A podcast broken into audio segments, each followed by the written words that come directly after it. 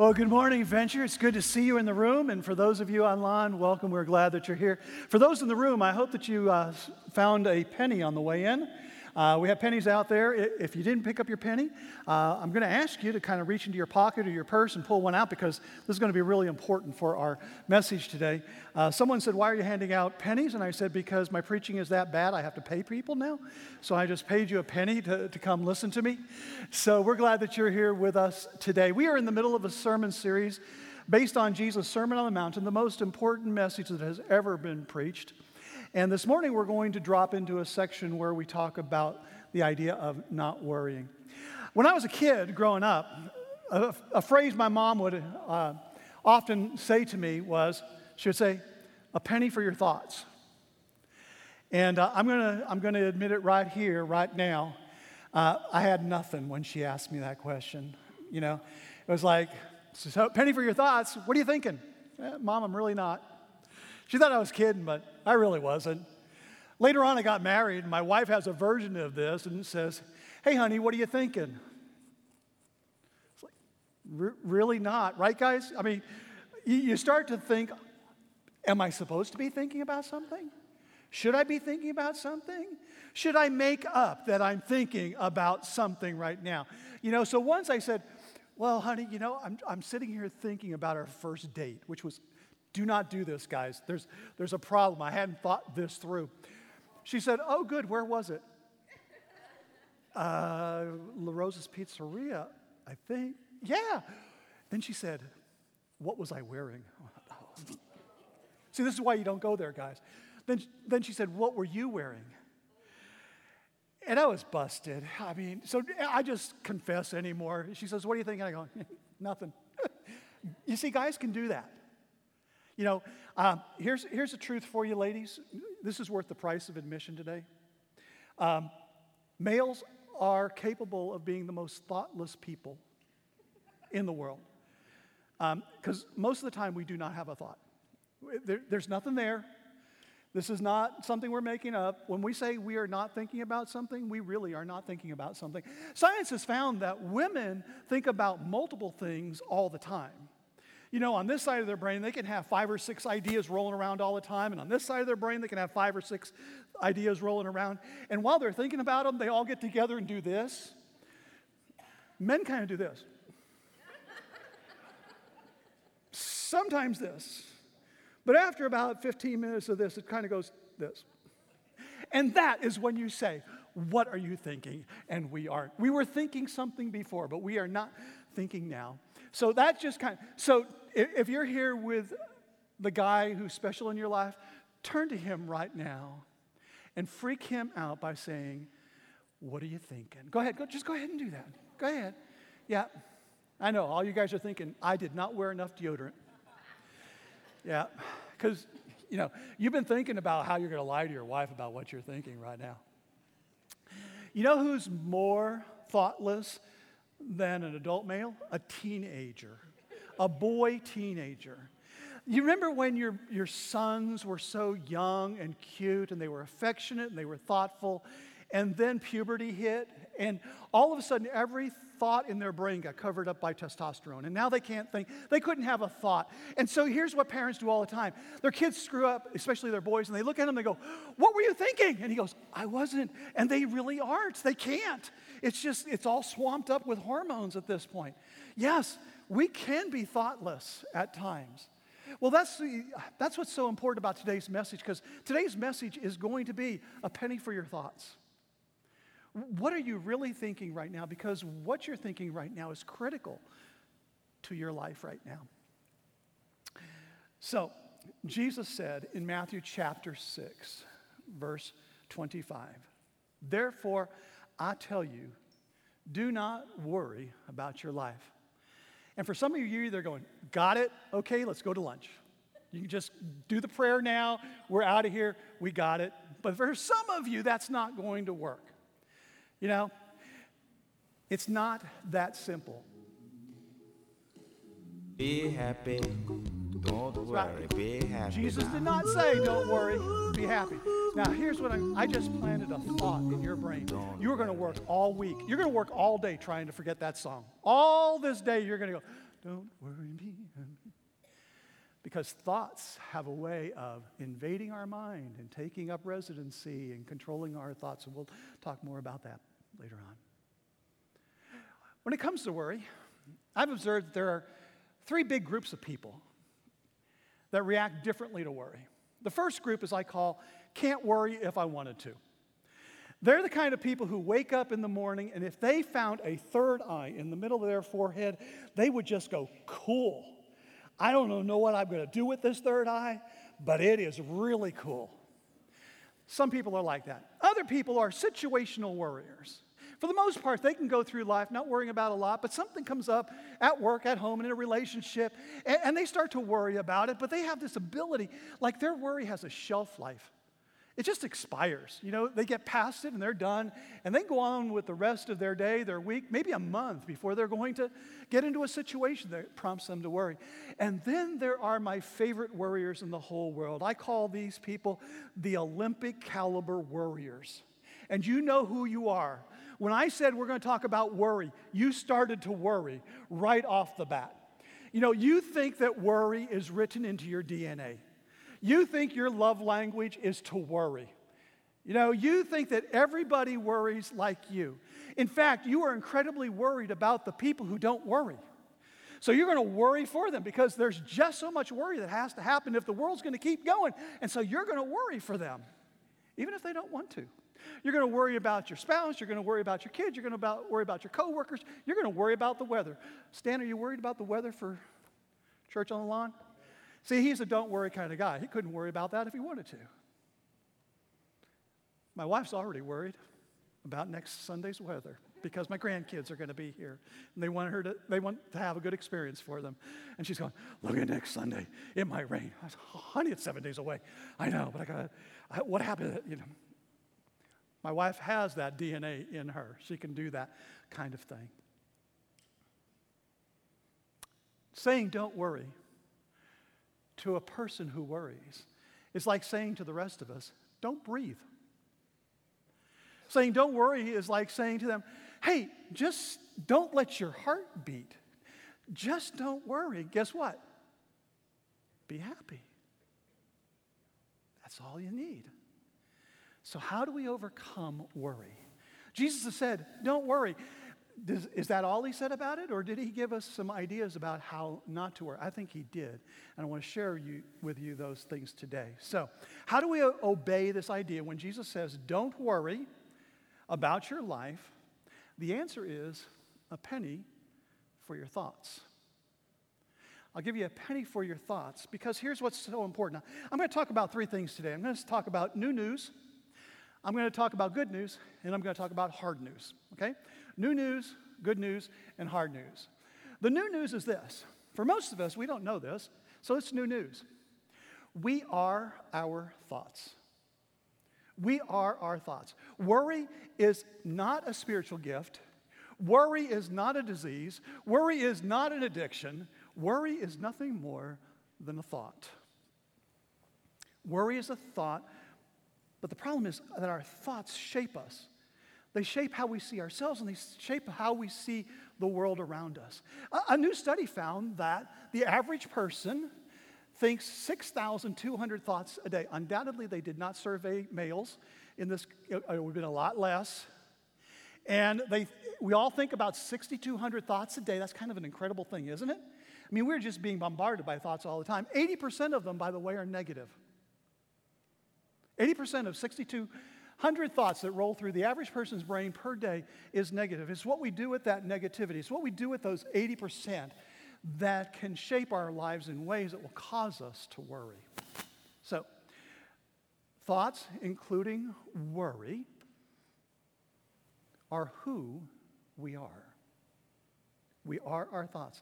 The vast majority of the things that we've done in life, both good and bad, started as a thought. When you messed up, Remember asking yourself, what was I thinking?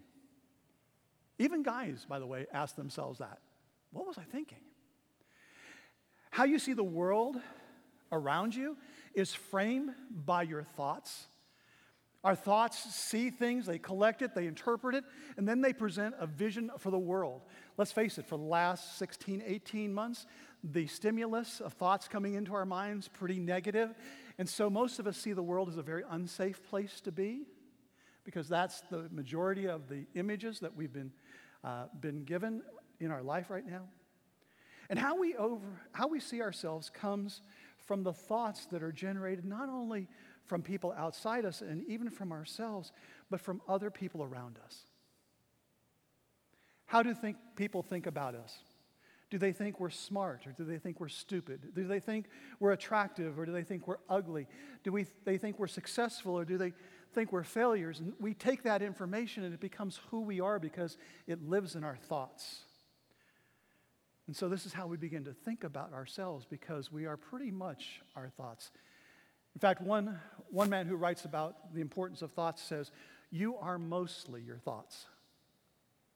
Think about that for a while. You're not your experiences. Your experiences have been brought about by a thought. You are mostly your thoughts. And that's why Proverbs chapter 23, verse 7 says this For as a man thinks in his heart, so is he. How I think about myself, the thoughts that I allow to be part of my mind, will become my vision of me and my idea of who I am in this universe. The philosopher and theologian Dallas Willard wrote about the importance of our thoughts and how important they are, how we view ourselves and how we view the world around us. When he said this, we live at the mercy of our ideas. There's a lot of truth in there that can be camped out on. We live at the mercy of our ideas, our ideas. Ideas that we've generated, people have generated for us. We live at the mercy of our ideas. So, what you've thought about is who you are. What you will think about is who you will become because you are mostly your thoughts. And that's what Jesus knew. This is what Jesus was getting to in the Sermon on the Mount.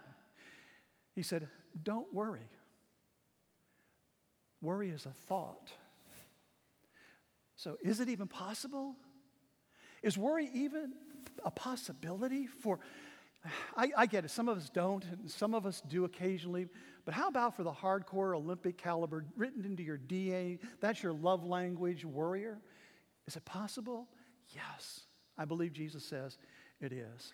So let me say this Penny, for your thoughts right now? Are you saying, eh, maybe? Preacher, ain't no way. So you're going to be that thought. So let me give you the good news first. The good news is this we can change our thoughts. We can change our thoughts. One theme in the New Testament is you are forgiven. As powerful, and probably the other side of that coin, is the New Testament teaching is you can change. God can forgive you of your sins, and God can change you from your sins. It is, the, it is the head and the tail of the coin of the New Testament message. Yes, you have been forgiven, and you've been forgiven not to do it again. Dallas Willard continued his thoughts on how important our thoughts are when he wrote this We get to choose what we think. We get to choose what we think about, which in turn affects our emotions like worry the ultimate freedom we have as human beings is the power to select what we will allow or require our minds to dwell upon. So let's revisit Jesus' statement. Matthew chapter 6, verse 25. Jesus says, Therefore I tell you, do not worry about your life. And then he starts to unpack how to stop worrying. And he says in verse 26, Look at the birds of the air. And then in verse 28, see how the lilies of the field. Is Jesus saying the answer to stop worrying is plant a garden and watch birds? Maybe. Maybe that's the place where you start. You see, because when you're worried, where is your focus? Right here in a mirror. This is my life. This is my mess. This is all the stuff that I can't control. This is all the things that I, I have no answers for. And we just kind of stare at it. And Jesus goes, Hey, you want to stop worrying? Sure, I'd love to stop worrying. He goes, Change where you're thinking, change the focus of your thoughts. Okay, where do I go? Look at birds, look at flowers. That's the beginning. Because he's saying, stop looking within and start to look around. Did you catch that? Stop looking within where all your worries are and start looking around. Get your focus someplace else. Now, I have a, a number of David's top five rules for understanding the Bible. And uh, here's like number one. If you really want to understand the Bible, you really need to know this rule. You may want to write this down if you have the app. I don't think there's a place for you to put it, but you, you might want to take it in your notes section because this is critical for understanding the Bible. And I love to put it in ways that people are going to remember it. And so it goes like this Butts are big in the Bible. Butts are big in the If you're going to read the Bible and get the most out of it, you got to remember the rule butts are big in the Bible. Anytime you run into the word but with one T, anytime you run into the word but, something important is going to happen. The but always means that whatever was before is going to be different afterwards. Look at what Jesus has already said in Matthew chapter 5 when he has used this kind of language. In chapter 5, 21, he says, You've heard 522. But I tell you. 527. You have heard it said. 28. But I tell you. 531. It was said. But I tell you. You've heard it. I tell you. You've heard it. But I tell you. You have heard it. But I tell you. Six times in that very short amount of time, what does he do? He says, You need to change how you think. You used to think like this, but now because of me, you're going to think like this. And so you always want to key in on what comes after the but. This is what's so amazing is that Jesus anticipates you have the ability to change. Without the but, there's no change. He would just would have said, You heard it, just keep hearing it. It's been said, it's still being said. Jesus said, No, no, no, no. It was, but now you can think this way. And I love the power of those statements. You know what I love? I love when science and scripture come together to confirm uh, anything, but especially when it comes to confirming that we can change our thoughts. In the field of science, there's this word called neuroplasticity, which means that our brain has the amazing ability to change and adapt as a result of our experiences. My daughter's a speech therapist. And one of her jobs is to take people who have had a stroke, an injury, an accident, and has had brain trauma and teach them how to swallow and speak. And they come in and they can't do either of the, any of those things. But because the brain can be rewired, she can teach them how to swallow and she can teach them how to speak again. And she can tell others can teach them how to function at work, drive automobiles, hold down jobs, process information. There was a tremendous brain injury, but suddenly, because of the right experience, all of a sudden, what they couldn't do, they can now do again because of the brain is wired to rewire itself. And there's a reason for that, because that was God's plan for us. Scripture says, I mean, we talk neuroplasticity is science, but Scripture says this in Romans chapter 12, verse 2 be transformed by the renewing of your mind. God has created our brain with the ability to rewire. Why? So that He can rewire us through the power of the Holy Spirit living in us. You know, most Christians have a really good understanding of Jesus' mission. Jesus came to die for our sins so that we can be forgiven and go to heaven. What we do, what we don't necessarily understand or appreciate or lean into is the fact that after Jesus left, he gave us the Holy Spirit to indwell us, to transform us. That's the part that we don't lean into as much. And in there lies the ability for the Holy Spirit to rewire our brain, to transform our minds, and the ability to change. Every preacher has a phrase that people use with them that just sets their hair on fire. I'm going to I'm going to tell you what mine is. If you want to push my button, say this to me sometime. I'm not, um, not sure I can, won't do something really bad, but you can use this on me sometime. We can be having a conversation. You just look at me and say, David, I can't change. you do realize that is half the message of the New Testament. You do realize that's why the Holy Spirit has come to earth and lives in the lives of Christians. The whole purpose of that is to change. And when Christians go, I can't change, I go, You do not understand the Holy Spirit. You do not understand the gospel message. You do not understand the good news. The good news is, yes, but now I can think differently. So, penny for your thoughts. For those of you who keep telling yourself, I can't change, I can't stop worrying. Are you worried? So I told you some new news. We are our thoughts. I told you some good news. We can change our thoughts. But the third thing is this this is some hard news. We must control our thoughts. We can't stop 6,200 thoughts from passing through our mind every day. It's just impossible. Don't worry. Be happy. That's Don't intentional. worry. Be happy now. Planting a thought. Yeah. Go. All day long, you're going to think about that. What are you going to let happen to it? Happy. It's going to sneak in. You're going to be having lunch and you're going to go, "Doo, doo, doo, doo, doo." you know, you're going to be watching TV. Because 6,200 thoughts cross our minds every day.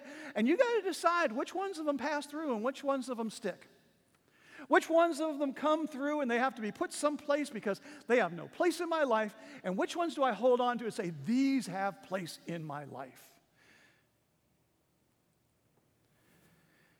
I love what Martin Luther, the reformer and theologian, wrote many, many years ago. he said, You can't keep birds from flying over your head, but you can keep them from building a nest in your hair. what is he saying? He says, you get, you get the opportunity to manage your thoughts. You make that choice. 6,200 birds are going to fly through your brain each and every day. Which ones of them you're going to let build a nest? Um, Pastor Rick Warren put it this way You can't keep the devil from suggesting thoughts, but you can choose not to dwell or act on them. Isn't that amazing that we have the choice? Now, with the power of the Holy Spirit comes the responsibility that we have to use Him to manage which, which thoughts get to go through, get tied up, or get locked in. And that's where Scripture comes in. The Apostle Paul wrote to all Christians do this one thing when it comes to your thoughts. He says in 2 Corinthians 10:5, take captive every thought. Did you catch that idea? Take captive, put it in chains, figure out what you're going to do with it, and then make it obedient to Christ. This is the hard news because the power of the Holy Spirit gives us the opportunity, and He, he will do it if we do our thing. It's our responsibility to manage those thoughts. They're going to come through. It's just what we're going to do with them. It's not like once you become a Christian, those thoughts just kind of bounce off your head and don't go through. They go through. You just have a choice now what you do with them. And you have the power through the Holy Spirit to accomplish that. Let me, let me put it this way You don't allow everyone who knocks on your door to come in, do you? Why not? Some people don't belong in your house right? In fact, most of us now have video doorbells. We don't even get off the lazy boy to even answer the door. It's like, look at your phone, don't know him. He ain't coming in. I'm not even going to answer the door. There are some ideas that will knock on your brain, and you got to look at it and go, I don't know that thought. I don't know where that one came from. I'm not really going to dwell on that one. And then there are some thoughts that you open the door to, some people will knock on your door and you'll say, Hi, I, I know you and I, uh, I kind of trust you. And they come in and you have a conversation. You might sit down and maybe have a Coke with them or a coffee or a, a sweet tea. And, and, then you go, Well, it's time for you to leave. you know, it's, it's time for you to leave. And, and, you try to, you start walking to the door. Here, let me help you with your, your stuff because I know you, you got places to go and places to be. And you're kind of walking that out. But then there are some people that knock on your door, like my, my daughter and my grandkids are coming on, on Saturday. And I'm going to run to the door and I'm going to throw that open and I got a bed ready for them and they're going to hang out with us for a couple days and life is no better than that. I'm going to choose to lock them in. Same with thoughts. There are some thoughts that should they can ring your doorbell, you just do not let them come in. And there might be a few and they sneak in and all of a sudden it's like, "Oh, I don't know if I want to, you know, like like you know, guests and fish are the same. After three days, Churchill said they both stink. You know, you, you know, ah, this, this one, and you got to just, you kind of got to like wrap it up and say, nope, not going to think about this. You gave it some time, but, you know, okay, you're taking it captive and you're putting it out there. And then there are some that you really do embrace because God has good thoughts for us. What are some of those good thoughts? Let me share them with you. The first is this. And you need to take this captive, lock it down in your brain. It will change your life. The first is this you were made in the image of God, and you are more than you look or how you perform. If you can just lock that idea down, it helps tremendously about how we see the world and how we see ourselves. Number two, you have been given a divine identity and a divine purpose in this life. And so God has made you unique because you have a unique mission. And God has formed you just for your mission. And you may not look like others and you may not act like others, but that is your divine identity, your divine mission is locked up in being different. The third is this you are unconditionally loved by God. Unconditionally. There's nothing you could do to earn it, there's nothing you can do to lose it. You are just unconditionally loved by God. God does not look at you and say, Well, if you were a little more or a little less, if you're better and better at, or not as bad as, there's none of that. It's just this open arms of God who just says to you, You are unconditionally loved. That thought will transform your life. The next one is because you're loved by and made in the image of God, Jesus died for you. I love the statement that says that Jesus loved you so much that he did not want to spend eternity without you. He died so that he could spend not only eternity, but this life with you. Wrap your mind around the idea that Jesus loves you so unconditionally that he chose the cross.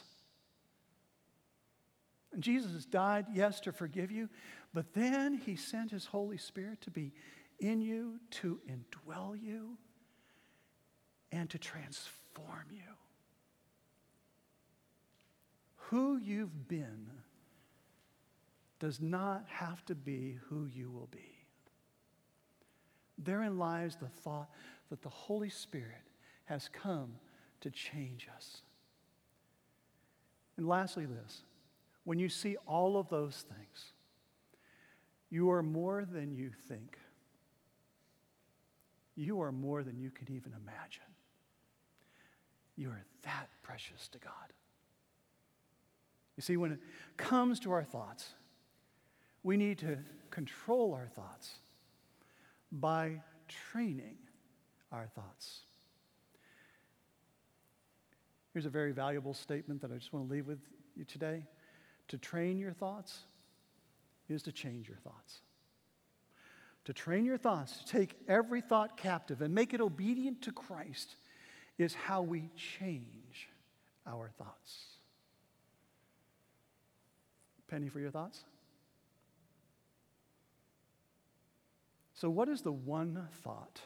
This is, this is what everybody wants. What's, give me one thought, Dave. What is the one thought that will keep us from worrying? By the way, the penny that you have in your hand, I hope you'll pull it out right now, take a look at it. It's right there. The one thought is the one thought that's at the top of that penny. In fact, it's on all of the denominations of our currency. The one statement, in God we trust. That's why I gave you that penny today. Because that statement is how you stop worrying. Remember earlier I said, Jesus just said, Don't worry. and we thought, well, does that mean I just take up gardening and watch birds? No, it, it changes where we're, what we're focused on. And then he would say, you know, look at the birds, but then what does he say after that? Look at the birds of the air. Your heavenly Father feeds them. There's the truth. Your heavenly Father feeds those birds. Remember, he said, Look at the lilies of the field. He doesn't say just start planting a garden. He goes, Did you notice that God clothes them? See, that's the part we have to hold on to. That's the thought we have to hold on to. My goodness, if the Father feeds the birds and clothes the plants, what will He do for us? You see, worry ends when trust begins. When you come to fully trust God, worry will come to an end. When you fully trust God, we worry because we don't know what is coming. God does. We, we worry because we don't know if we can control the circumstances. God can. Trusting God is the most powerful, life changing, worry ending thought that you could have to take captive and hold in your mind. Remember, I said first we are our thoughts? When your first thought is, I trust God, you will see everything differently. And you will see everything confidently. Remember, I said we can change our thoughts? See, when our first thought is, I trust God, all the other thoughts change around it. Our minds are transformed around that thought. I can trust God in this. Remember, I said lastly, we must control our thoughts. See, when our first thought is, I trust God, all the other thoughts line up behind it. They just all line up behind that driving thought. I trust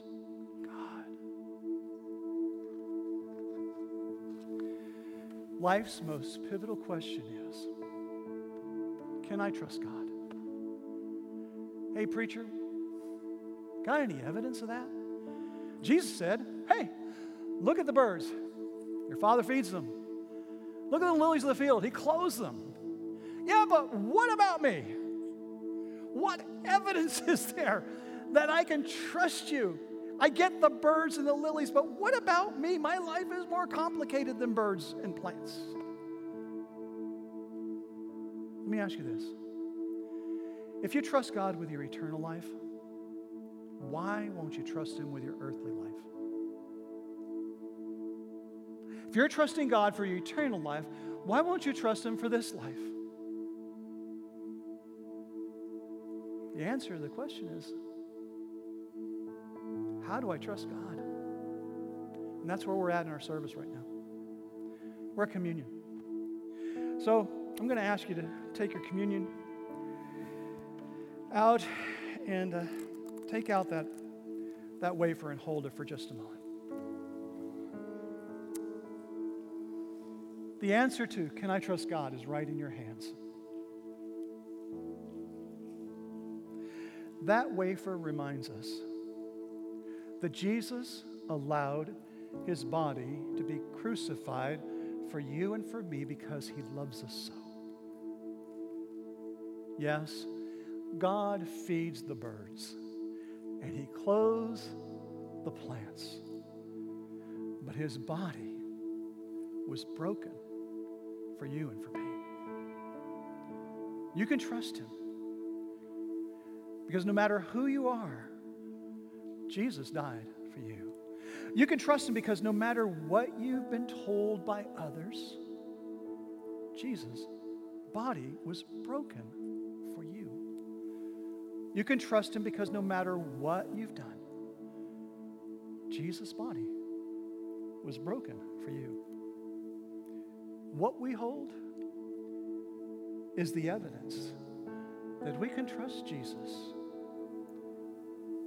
for our eternal life and our earthly life. And Jesus took the bread and he gave thanks and he broke it and gave it to them, saying, This is my body given for you. Do this in remembrance of me. the body of Christ broken for you.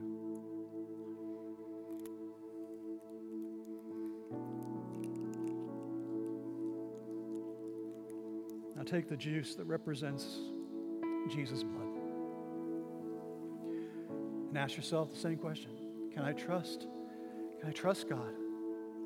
Can I trust Him and not worry?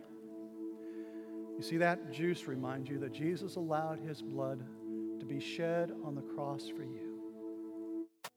Sure, God feeds the birds and He clothes the flowers, but His blood was shed for you and for me. No exceptions, no exclusions. You worry because there are circumstances that you can't control. But you can trust the God who bled himself dry for you. You can't control chance, you can't control the actions of others, and even the results of your own decisions and actions. But you can trust the God who shed his last drop of blood on a cross for you. This cup represents the undeniable fact that we can trust God. In the same way, after the supper, he took the cup, saying, This cup is the new covenant in my blood, which is poured out for you. The blood of Christ shed for you.